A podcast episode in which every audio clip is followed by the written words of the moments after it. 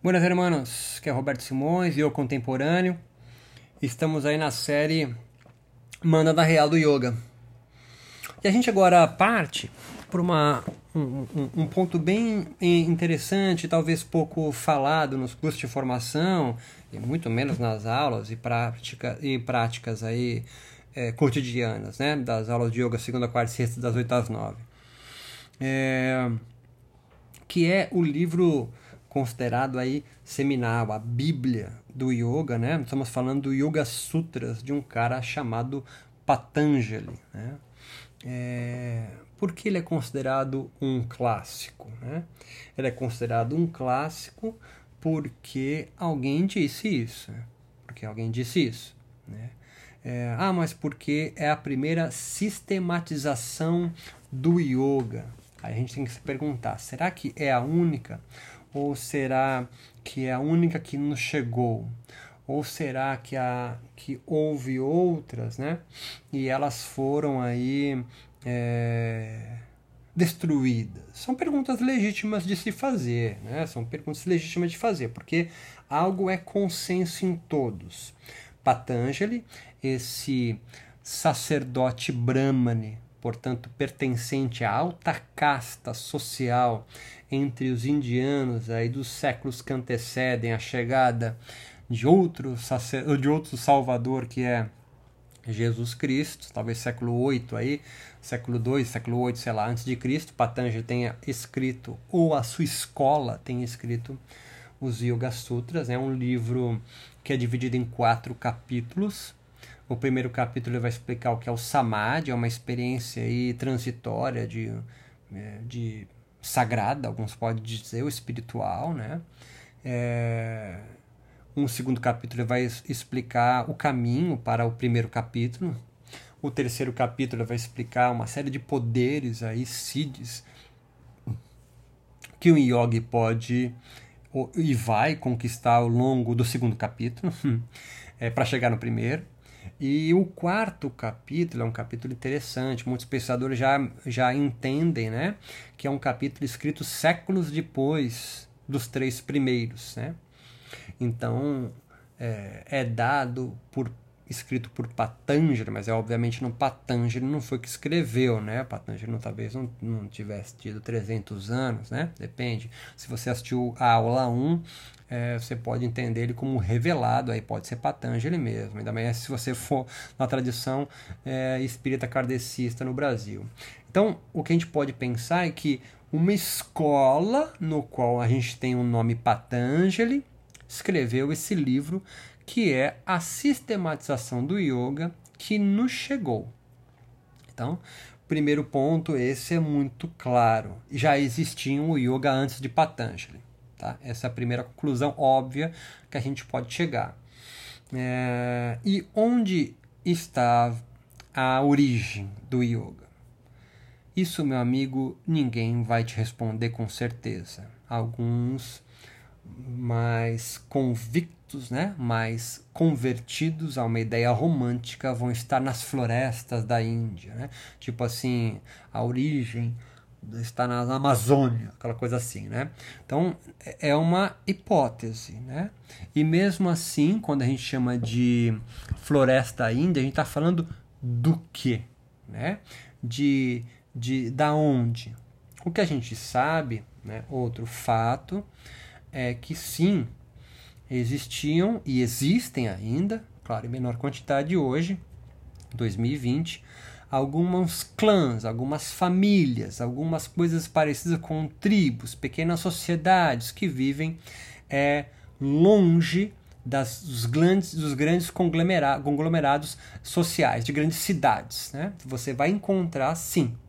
Então ali há yogis, sim a yogis praticando um tipo de yoga, então alguns vão, vão acreditar que lá é a influência de Patanjali e que quando estes percebem a sistematização que um sacerdote, leia-se, a religião dominante do país, né, o brahmanismo, ou que nós vamos chamar de hinduísmo entre os ocidentais, pautado no Vedas, né, nessas escrituras reveladas, portanto é uma religião, é... entende que ele mudou o barato, né? O Patanjali faz um Ctrl-C e Ctrl-V de uma religião ateísta que, ateísta que já existia, né? chamado Sankhya, e vai então transformar, vem comigo na ideia, estamos indo para o segundo patamar, vai transformar uma prática de vida, uma filosofia de vida, sei lá o nome que você queira dar para isso, marginal, né? Porque lá não tem, não tem os brahmanes, ou pelo menos pode ter, mas ele não está com a sua casta ali. São pessoas marginais, estão morando, é, entre aspas, na floresta. Né? A floresta representa né? algo que é fora da cidade, sacou? Então são pessoas marginais que estão na periferia da cidade. A floresta representa isso. Que vai ser então ser sistematizado por um sacerdote brahmane é a mesma coisa que o padre Anchieta, tá certo? Um sacerdote da religião dominante no país no período colonizatório, religião católica, ainda é hoje, olhando práticas indígenas, sistematiza elas à luz do quê? Vai, você que é gênio, estudou aí. À luz do catolicismo, tá certo? E o que, que faz Patanjali? Ele pega essas práticas marginais de povos é, autóctones, talvez, sei lá, povos da floresta, né, o nome que se dá, e sistematiza eles à luz do quê? À luz do brahmanismo, à luz do Vedas, à luz é, do hinduísmo. E vai então pela sua sistematização, o livro chamado Yoga Sutra, fazer o yoga ser aceito como um darshana hinduísta, ou seja, um ponto de vista, uma perspectiva da religião hinduísta. É você pegar é você pegar a forma como é, Lutero e Calvino leram e interpretaram a Bíblia e a forma como é, são Francisco é, interpretou a Bíblia. São construções, cosmologias, narrativas de mundo, perspectivas da realidade, porra, diferente pacas. Então, o que Patanjali fez foi traduzir, fazer uma versão aceita no, dos sacerdotes, aceita pela cosmovisão vigente, dominante autoritária dos brahmanes de uma prática que já existia. Então esse é o meu primeiro rolê, tá? A versão é possível ler o Yoga Sutra de Patanjali por uma perspectiva dualista que separa corpo e mente, corpo e alma, autoritária e moralista. Ah, por que moralista? Eu gosto tanto de Patanjali, tem uma serpente atrás. Então entenda. Primeiro, Patanjali é um cara que não tem pai, né? Ah, os mitos vão contar que ele nasce da mãe banhando-se num rio e uma serpente fecunda ela e vai nascer então Patox. Então, por isso tem aquela, aquela naja atrás dele, na carequinha. Carequinha porque ele é um brahmane, sacou? Ele não tá de dread cabeludo como um sadhu, o povo da floresta. Tá pegando aí as imagens, né? As imagéticas que vão sendo construídas ao longo da história. Né? Ele é um carequinha, um brahmane, sacerdote, carinha de brahmane, né? carinha de tipo, sei o que está acontecendo. É... E uma naja atrás dele, porque é o cara, é, é, quem fecundou a mãe dele. A mãe dele, você nem conhece, né? Porque é uma sociedade autoritária, machista e misógina que é a Índia, tá certo? Ah, eu acho o Vedas tão maravilhoso. É, o Vedas é maravilhoso, o Vedanta é perfeito em si mesmo, é o Gasuta do caralho. Mas, meu, construíram, erigiram e manteram uma sociedade dividida por caça e mobilidade social, legitimado por essas escrituras que você acha do caralho. Ah, então como é que você pensa isso tudo, né? Começa a ficar nervoso, né, com, com isso, né? Entenda. É Há um yoga, então, você pode considerar como perdido. Né? Não há escrituras, provavelmente esse povo da floresta é um povo de tradição oral. Né? Pensa aí na Umbanda, tá certo? A Umbanda não tem livro né? que diga qual é que é da Umbanda. Né? Mas ela também foi subjugada pela religião dominante no país, o cristianismo. Tanto que Oxalá, a maior divindade ali entre os umbandistas, está no alto, no, no alto lá do altar. Ela é representada, foi obrigada a ser representada, uma religião afro, por Jesus. Branco, loiro, de olho azul. Pegou o rolê? Então, esse yoga, vem comigo, vem comigo que estamos no terceiro patamar. Esse yoga das florestas, esse yoga perdido, esse yoga antes de Patanjali, você pode ver ele basicamente de duas formas, tá? A mais comum, sobretudo entre os brasileiros, no mundo, mas entre os brasileiros, a gente vai ficar só no Brasil. Pode ser representado de forma romântica, né?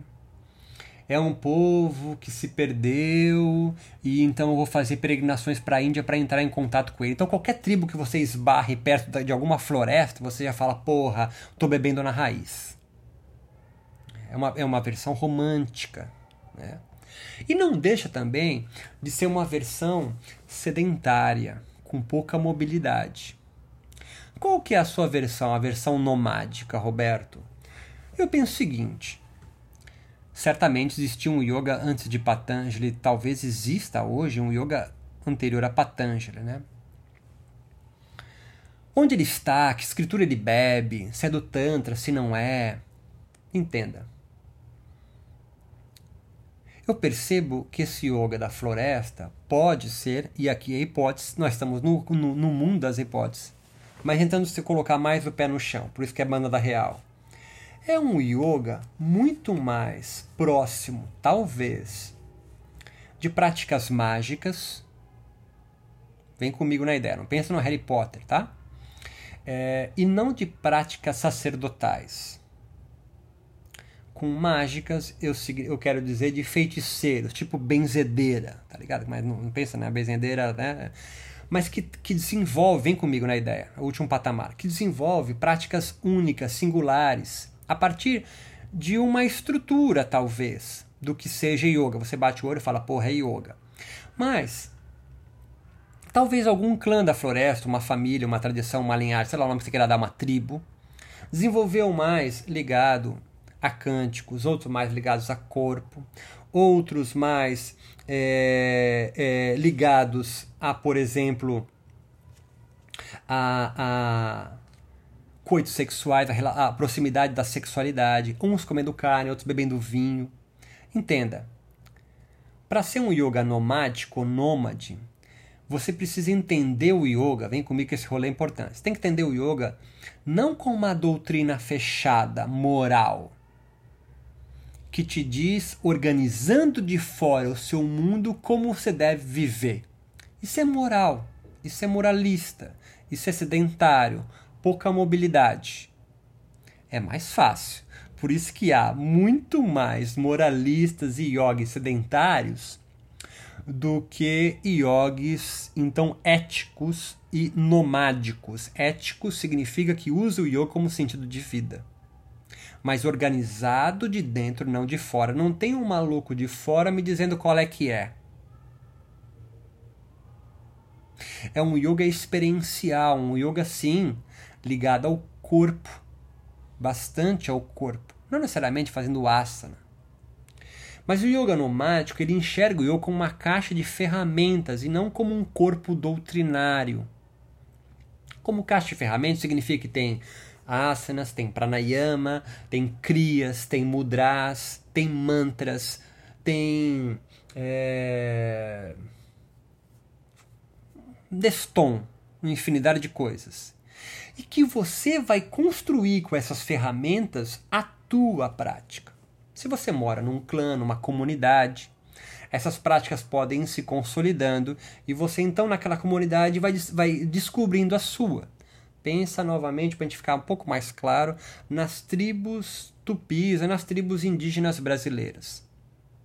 Não há um estado, não há um império que dite qual é que é as pinturas, as relações sexuais, as formas de caçar, formas de cortar o cabelo, cânticos construídos, práticas espirituais, dança em torno da fogueira, forma de acender fogueira, rituais de iniciação, organizações sociais, se é matriarcal, se é patriarcal. Cada grupamento construiu o seu. Claro que há um tronco, né? Como eu disse, todos os tupis enxergam todos os animais, inclusive você, como um humano, mas vestido com a pele e vai trocando de pele. Mais um charruas lá no sul do Brasil, um minuano também no sul, ou um bororo em Mato Grosso, tem organizações sociais, políticas, econômicas, de troca, de agricultura, totalmente diferentes uma das outras. Talvez o yoga no qual nós vamos tentamos buscar de forma desesperada, né, numa Índia que já não existe mais, é uma busca vã, porque o yoga talvez antes de Patanjali, e por isso ele sistematiza, porque não havia sistematização, entenda meu rolê, é uma hipótese. Não é que ele deturpou um yoga que já existia. Tá pegando? Tô amarrando a minha ideia aqui ele pegou práticas totalmente, na visão de um sacerdote brahmane, desorganizadas, é, totalmente malucas, visão de um sacerdote brahmane, e organizou. Mas talvez para esses yogis, vou chamar yogis da floresta para ficar a mesma imagem, né? Esses yogis anteriores a Patanjali, uns cabeludos, e não os carequinha que são brahmanes, que no começo dos Vedas são descritos como vestidos de ar, ou vestidos de céu, sei lá, ou seja, tão pelado, que tenham uma diversidade gigante de formas de viver o yoga. Vem comigo. E não tem doutrina, porque o yoga nomádico não vai ter doutrina, não vai ter sistematização, porque cada um vai construir o yoga dentro da sua singularidade. E cada um é o seu grupo social. Então entenda, hoje esse yoga ainda existe, brother. Você não tem que buscar na Índia. Hoje há organizações de yoga das mais diversas, e isso é o que vinca, é o que marca o que talvez seja realmente o yoga, a sua pluralidade. Porque sempre que você vai sistematizar o yoga, leia-se, ordenar a realidade yógica, você incorre num sedentarismo, numa veia que pode se transformar em pequeno fascista, o famoso gaga-regra. Agora, se você perceber o yoga de forma plural, uma caixa de ferramentas, onde sim você vai encontrar Pranayama, volto a dizer, vai encontrar Kriyas, Mudras, vai encontrar é, é, yoga do corpo, yoga que é, é, é, é, vai buscar o samadhi, essa experiência yógica transitória por meio da relação sexual, como os tantras é, é, é, o concebem, ou como uma prática com duas horas de asana, olhando para a pontinha do nariz, é, contraindo o bumbum e não sei o que, como é o Ashtanga Vinyasa Yoga, ou se pendurando em parede com cordas, como é o Iyengar, ou numa prática bem lenta, como é o Hatha Yoga. Talvez seja isso as tribos anteriores ao yoga, tá ligado? Cada um construindo dentro de uma caixa de ferramentas yoga a sua singularidade. E quem são os Patanjalis de hoje? É o cara que caga a regra. Oh, esse yoga deu certo, esse asana não existia, tá uma obsessão de posturas. Esse é o caga-regra. Faz a parte do sacerdote Brahmani que se pensa o marco zero do conhecimento sobre, sobre o que é o yoga. Tanto que, olha só, olha só, a maioria dos yogas sedentários vão aprender sânscrito para ler os textos revelados no seu original. Isso não é negativo, isso não é um mal, mas é só para você entender o rolê que eu tô dando. Tem que ler Sans, tem que aprender do caralho, aprenda, a underline treina, aprenda os textos é, é, é, é do yoga, aí, considerados clássicos ou não, chás, blá blá blá. Sim, mas com vista a você olhar para dentro de si e organizar o seu yoga e não ser um replicante de yoga de alguém. Esse é um rolê mais difícil. Esse é um rolê mais de um corajoso. Por isso, apesar de todas as maluquices, idiosincrasias e viagens possíveis de serem criticadas, nós precisamos respeitar muito um Hermógenes, que põe a bola no peito, pisa nela no chão e fala assim: ó, o meu é yoga terapia. Ou um De Rose, que põe a bola no peito e fala assim: um espírito me revelou um yoga novo que é pré-védico, que é Swasti Yoga. Ou um Prembaba, por mais que tenha. Tô, tô, tô, tô, tô falando dos yogas dele, tá? Não tô falando da pessoa, tá certo? Você pode criticar, pode ir na justiça, né? Não é essa a questão. Agora, um, um cara como Prembaba fala assim: não, misturei a ayahuasca com o Swastika, né? Porque ele era um aluno do The Rose, e criei o Waking Love. Você pode não gostar, você pode não praticar seu direito, mas você querer aniquilar essa construção, essa narrativa, esse discurso, ah, ela, ela, você é um pequeno fascista. Por mais que você defenda movimentos feministas, é, de, de, de, defenda é, Leia Marx, você querer aniquilar isso é um pequeno fascista. O pequeno fascista existe tanto entre os mais progressistas quanto os mais conservadores. É mais claro nos conservadores, porque é mais óbvio, né? O cara é um conservador, então ele vai conservar e vai reagir, por isso um reacionário, contra qualquer tipo de o que ele entende de deturpação do yoga zero, absoluto. Agora, é possível você ver pessoas mais libertárias, mais da periferia do yoga, para dizer assim, mais da floresta, que pensa que entendeu qual é que é e critica o outro lado. Pequeno fascistas nos dois, tá ligado?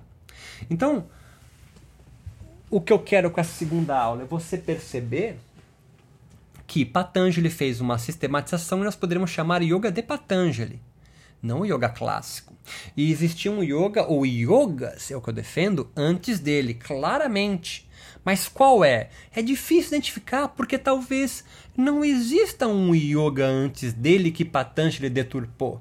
Mas existem uma miríade de yogas de clãs, famílias, tribos que vivem isoladas ou em comunicação entre si, mas, sobretudo, buscando a sua singularidade Patanjali vendo aquela pluralidade de yogas, vai fazer o quê? Em vez de adotar um deles, porque não vai fazer isso, o cara, porra, o cara é um Brahmani, ele vai então fazer uma síntese disso e criar o, e criar o dele. E vai então pautar em escrituras o Yoga Sutra. Espero tenha compreendido. Voltamos a nos encontrar em breve. Volto a reiterar você acessar meu site eucontemporâneo.com é, se for corajoso, assine a minha plataforma de, de estudos EAD. E se for um Superman ou um, uma Supergirl, Superwoman, você se inscreve no meu curso que é feito de forma presencial. Eu encontro vocês aí, vai encontrar as informações ali no meu site eucontemporâneo.com. Forte abraço, até a próxima.